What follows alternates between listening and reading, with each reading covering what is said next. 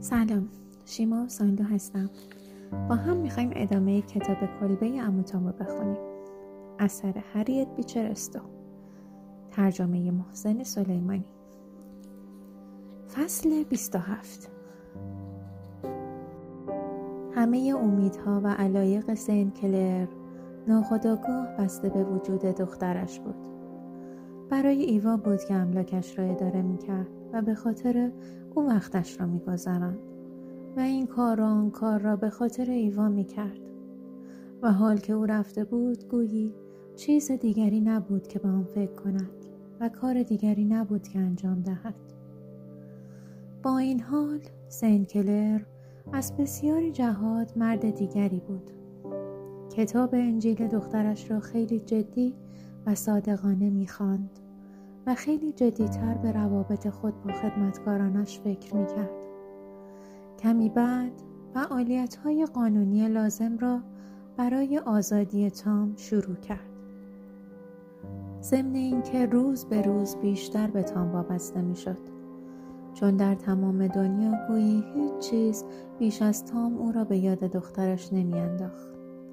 برای همین اصرار داشت که تام همیشه دور و برش باشد. به علاوه با اینکه بسیار زود رنج بود و با کسی نمی‌جوشید، احساسات و افکارش را بلند بلند با تام در میان می‌گذاشت. یک روز به تام گفت: خب تام، می‌خواهم تو را آزاد کنم. جامدانت را ببند و آماده شو که به کنتاکی برگردی. برقی از شادی چهره تام را روشن کرد. تام دستانش را به آسمان بلند کرد و گفت: خدا را شکر. اما سین کلر عصبانی شد. دوست نداشت تام برای ترک او آنقدر حاضر و آماده باشد. گفت: تام، زندگی تو اینجا آنقدر بد نبوده که برای رفتن تا این حد خوشحالی. آه نه ارباب، برای اینکه آدم آزادی میشوم خوشحالم. اما تو نمیتوانی با دستمزدت مثل اینجا بخوری یا بپوشی. میدانم ارباب. ارباب خیلی خوب بودند، اما من دوست دارم لباسهای پست، خانه کوچک و زندگی فقیرانه‌ای داشته باشم اما مال خودم باشد، تا اینکه همه چیز عالی باشد اما مال خودم نباشد. این طبیعت آدم هاست. سن کلر با ناراحتی گفت: بله، من هم همینطور فکر میکنم تام. تو تا یک ماه دیگر از پیش من میروی. بعد بلند شد و قدم زد. تام گفت: اما من تا وقتی که اربابم ناراحتی دارد نمیروم. تا وقتی که ارباب بخواهند اینجا میمانم. ناراحتی من کی تمام میشود تام؟ وقتی که ارباب به مسیح ایمان بیاورند. و تو واقعا قصد داری تا اون موقع پیش من بمانی؟ بعد لبخند زد و دستش رو روی شانه تام گذاشت و گفت: تو آدم مهربان ساده‌ای هستی تام. من تا اون موقع نگهت نمی‌دارم. برو خانه پیش زن و بچه هایت و سلام مرا به آنها برسان. تام در حالی که اشک در چشمانش جمع شده بود گفت: اما من ایمان دارم که آن روز میرسد و آقای من کاری برای شما می کند. یک روز اوفلیا کسی را دنبال تاپسی فرستاد. تاپسی آمد اما فوری چیزی را در سینه‌اش گذاشت. روزا که برای صدا کردن او رفته بود، تندی دست او را چسبید و گفت: چه کار میکنی تخم جن؟ مطمئنم که یک چیزی دزدیدی. تاپسی گفت: ولم کن، به تو ربطی ندارد. روزا سعی کرد او را بگردد، اما تاپسی که کفری شده بود به او لگد میزد و به خاطر چیزی که حق خودش میدانست شجاعانه با او میجنگید. جار و جنجال و سر و صدای آنها باعث شد که اوفلیا و سن کلر پیش آنها بیایند. روزا گفت: یک چیزی دزدیده. تاپسی در حالی که گریه میکرد و داد میزد گفت: نه، من ندزدیدم. اوفلیا گفت: باشد، هرچه هست بده به من. تاپسی دل دل کرد، اما وقتی اوفلیا حرفش را تکرار کرد، بسته کوچکی را که در لنگ جوراب کهنه خودش گذاشته بود از سینه‌اش درآورد و به او داد. اوفلیا بسته را درآورد. بسته کتاب کوچکی بود که در آن در هر روز از سال یک آیه انجیل نوشته شده بود و علاوه در کاغذی حلقه موی ایوا بود که ایوا در روز فراموش نشدنی وداعش به تاپسی داده بود. سنت کلر با دیدن کتاب که دور آن نوار سیاه روز عزاداری پیچیده شده بود خیلی تحت تاثیر قرار گرفت. پرسید: چرا این نوار سیاه را دور کتاب بسته ای؟ چون چون چون مال خانم ایوا بود. تو رو خدا اونو از من نگیرید. و روی زمین نشست و پیشبندش را جلوی صورتش گرفت و زار زار گریه کرد. سنت کلر لبخندی زد، اما در حالی که اشک در چشمانش جمع شده بود گفت: خب خب گریه نکن، همش مال خودت. و آنها را در دامن تاپسی گذاشت. بعد اوفلیا را با خود به سالن برد و گفت: فکر میکنم میتوانی این دختره را آدم کنی. هر کسی که بتواند واقعا ناراحت شود میتواند خوب بشود. اوفلیا گفت: خیلی پیشرفت کرده، خیلی هم بهش امیدوارم. اما آگوستین، میخواستم یک چیزی بپرسم. این بچه مال کیه؟ مال من یا شما؟ معلوم است من دادمش به شما، اما نه به طور قانونی. میخواهم تاپسی به لحاظ قانونی هم مال من باشد تا بتوانم او را به ایالتهای آزاد ببرم و آزادش کنم تا همه زحمتهایی که میکشم هدر نرود. اگر تو واقعا میخواهی من مالک او باشم، دوست دارم سند یا مالکیتی هم به من بدهی. باشد باشد میدهم. بعد نشست و روزنامه ای را باز کرد و خواند. اما میخواستم همین الان این کار را بکنی. چرا این همه عجله؟ چون فقط همین الان میشود این کار را انجام داد. بیا این کاغذ، این قلم و این هم جوهر. فقط روی کاغذ بنویسید. سنت کلر مثل اکثر مردان از انجام هر کار فوری واقعا متنفر بود. برای همین از قاطعیت اوفلیا ناراحت شد. گفت: چه شده؟ به قول من اعتماد ندارید؟ اوفلیا گفت: میخواهم مطمئن شوم، چون شما ممکن است بمیرید یا نتوانید و بعد تاپسی را با تمام زحمت‌هایی که من کشیدم به زور برای فروش به حراج بگذارند. واقعا خیلی آینده نگر هستید. باشد. انگار من گیر یک یانکی شمالی افتادم و چاره‌ای جز قبول ندارم. سپس زود سند را نوشت و چون در کار تنظیم سند قانونی خبره بود به راحتی آن را آماده و امضا کرد. اوفلیا گفت: آفرین پسر خوب. شاهد نمیخواهد؟ آخ آره. بعد در اتاق ماری را باز کرد و گفت: ماری، دختر عمو امضای تو را هم میخواهد. فقط زیر این نامه را امضا کن. ماری نگاهی به کاغذ انداخت و گفت: این چیه؟ مسخره است. فکر میکردم دخترمو بیش از این ها مؤمن است که به این چیزها اهمیت بدهد.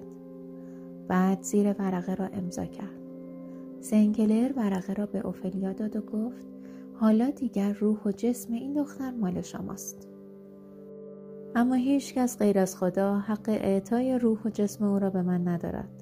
اما من میتوانم از همین حالا از او حمایت کنم. سنت کلر به سالن برگشت.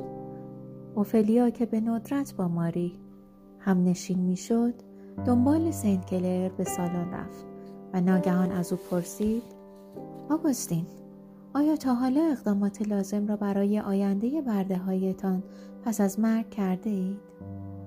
سنت کلر که همچنان روزنامه میخواند و اغلب درباره این موضوع فکر کرده بود با بی‌اعتنایی گفت: نه، اما میخواهم به زودی این کار را بکنم. کی؟ یکی از همین روزها. اگر زودتر مردید چه؟ آگوستین روزنامه را روی میز گذاشت و گفت: دخترمو چه شده؟ آیا ظاهر من نشان میدهد که من تب زرد یا وبا گرفتم؟ لابد برای همین هم دارید با شور و شوق کارهای بعد از مرگم را سر و سامان میدهید.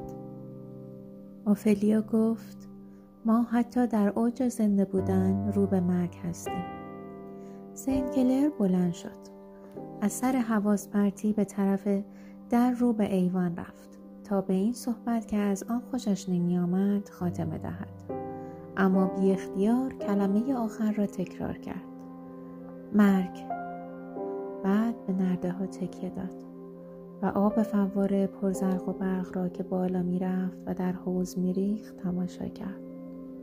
بعد دوباره کلمه مرموزی را که برای همه معمولی اما بسیار ترسناک بود تکرار کرد: مرگ.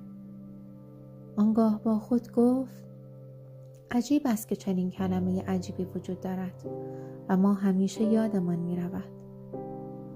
غروب طلایی و گرمی بود.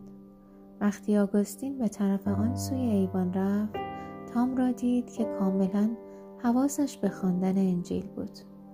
با بی‌تفاوتی کنار او نشست و گفت: تام، می‌خواهی برایت بخوانم؟ تام با تشکر گفت: بله، لطفاً. ارباب خیلی خوبتر می‌خوانند. سنت کلر کتاب را گرفت و یکی از قسمت‌هایی را که تام دورش علامت‌های بزرگ زده بود خواند. بعد بلند شد و در حالی که در فکر بود از این سر ایوان به آن سر ایوان می‌رفت و می‌آمد، اما آنقدر غرق در افکارش بود که انگار همه چیز را فراموش کرده است. برای همین تام مجبور شد دوبار به او بگوید که زنگ عصرانه را زدند. موقع عصرانه نیز حواس سنت کلر پرت بود. بعد از عصرانه هم هر کدام از آنها ساکت در جایی از سالن نشستند. ماری روی صندلی راحتی بود و زیر تور پشه‌بند ابریشمی خوابش برد. اوفلیا به بافتن مشغول شد و سنت کلر پشت پیانو نشست و آهنگ ملایم و غم‌انگیزی نواخت. انگار غرق در عالم رویا بود و با نواختن موسیقی با خود حرف می‌زد. کمی بعد یکی از کشوها را باز کرد.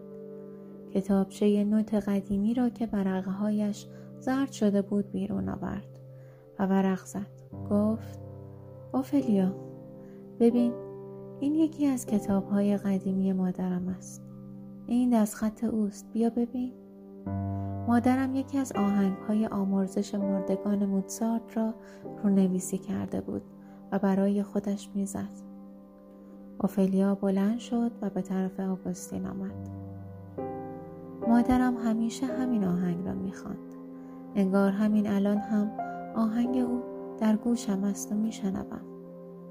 بعد کمی از آهنگ باشکوه را زد و قطعه آواز زیبایی به زبان قدیمی لاتین خواند. تام از ایوان آواز و آهنگ را می‌شنید و با اینکه معنی کلمات آن را نمی‌فهمید، اما موسیقی و آواز برایش دلنشین بود. سپس سنت کلر لحظاتی سرش را روی دستش گذاشت. بعد از جا بلند شد و قدم زد و گفت: این روز قیامت هم عجب چیز با شکوهی است. اشتباهات قرنها تصحیح و تمام مشکلات اخلاقی حل می شود. اوفلیا گفت: اتفاقاً برای ما بسیار وحشتناک است. فکر می کنم برای من هم وحشتناک است. همین امروز از داشتم فصل شرح قیامت را از روی انجیل برای تام می‌خواندم و واقعا تحت تاثیر قرار گرفتم. آدم فکر می‌کند که خیلی ها به خاطر جرم‌های بزرگ از بهشت محروم می‌شوند، اما نه، ممکن است به خاطر کار خیر نکردن هم محروم شوند. اوفلیا گفت: شاید برای آدم‌هایی که کار خیر نمی‌کنند کار بد نکردن غیر ممکن باشد. پس درباره کسی که قلبش، تربیتش و نیازهای جامعه او را به کارهای بزرگ می‌خواند، اما او در کنار مبارزه‌ها، رنج‌ها و خطاهای بشریت فقط یک تماشاچی بی‌تفاوت است، چه باید گفت؟ اوفلیا گفت: چنین کسی باید توبه کند و دوباره دست به کار شود. سنت کلر گفت: آه، ایوای نازنینم، دخترک بیچاره. همیشه با آن روح ساده‌اش از من می‌خواست که کار نیک بکنم. اولین بار بود که سنت کلر بعد از مرگ ایوا درباره او حرف میزد و معلوم بود که با حرف زدن میخواست احساسات درونی قویش رو سرکوب کند. گفت به نظر من کسی نمیتواند پیرو واقعی مسیحیت باشد مگر اینکه با تمام توان مقابل نظام غولاسای بی‌عدالتی که بنیاد جامعه ما را تشکیل میدهد بایستد. اما بسیاری از روشنفکران مسیحی که تا حالا با آنها رفت آمد داشتم این کار را نمی کنند و من اعتراف می کنم که بی‌تفاوتی مذهبی آنها نسبت به این موضوع باعث شده تا من نسبت به مسیحیت بیشتر شک کنم. شما که همه این چیزها را می دانید چرا خودتان عمل نمی کنید؟ برای اینکه نیکوکاری من فقط در لم دادن روی کاناپه و دشنام دادن به کلیسا و روحانیونی است که شهید نمی‌شوم. اما خدا می‌داند که من شجاع‌تر از قبل هستم، چون همه چیزم را از دست دادم و کسی که چیزی برای از دست دادن نداشته باشد از هر خطری استقبال می‌کند. یعنی چه کار می‌خواهید بکنید؟ شاید بتوانم آورده‌هایم شروع کنم و بعد روزی در آینده بتوانم کاری برای کل این طبقه انجام دهم و کشورم را در برابر دنیای متمدن از ننگ این وضعیت غلط نجات دهم. فکر می‌کنید امکان دارد که ملتی داوطلبانه برده‌ها را آزاد کند؟ نمی‌دانم. اما این روز روز بزرگی است. با وجود این فکر کنید اگر فردا از خواب بلند شویم و همه برده‌ها را آزاد کنیم چه کسی میلیون ها برده را آموزش می دهد تا از آزادیشان استفاده کنند. ما بیش از حد تنبل و بیعمل هستیم. بنابراین آنها به شمال می روند که کار کردن در آن رسم است. اما شما شمالی ها آنقدر مسیحی انسان دوست هستید که به آموزش و پرورش آنها بپردازید و آنها را بالا بکشید؟ بله پسرم، درست است. حتی حرف شما در مورد خود من هم درست است. من تا این کار را وظیفه دینی خود نمی‌دانستم. نمی‌توانستم بر احساسم غلبه کنم. اما آدم‌های نیکوکار زیادی هستند که باید وظیفه‌شان را به آنها یاد داد. مسلماً استقبال از برده‌های کافر و تعلیم و تربیت آنها نیاز به ایثار بیشتری دارد تا اعزام مبلغ مذهبی میان سیاهان آفریقا. اما فکر میکنم ما میتوانیم این کار را بکنیم. مثلا من قصد دارم وقتی برگشتم تابزی را با خود به خانه امام ببرم. البته فکر میکنم اولش همه تعجب میکنند اما بعد نظر مرا قبول میکنند. میدانم که خیلی ها در شمال هستند که حاضرن کاری را که شما گفتید انجام بدهند. بله، اما تعدادشان خیلی کم است. اوفلیا جوابی نداد و چند لحظه‌ای سکوت برقرار شد. چهره آگوستین حالت غم‌انگیز آدم‌هایی را پیدا کرد که در رویا هستند. گفت: نمی‌دانم چرا امشب اینقدر یاد مادرم می‌افتم. احساس عجیبی دارم. انگار مادرم در کنارم است. همش به حرف‌هایی که میزد فکر می‌کنم. عجیب است. چه چیزی باعث می شود گاهی گذشته اینقدر در نظر آدم زنده شود؟ آگوستین دقایقی در طول اتاق قدم زد و بعد گفت: بهتر از چند لحظه‌ای بروم بیرون و خبرهای امشب را بشنوم. بعد کلاهش را برداشت و بیرون رفت. موقعی که از حیاط بیرون می رفت تام دنبالش رفت و پرسید که همراهش برود یا نه.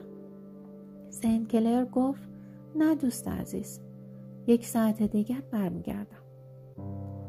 تام در ایوان نشست. شبی مهتابی بود. تام قطرات آب فواره را که بالا می رفت و فرود می آمد تماشا می کرد و به زمزمه های آب گوش می داد.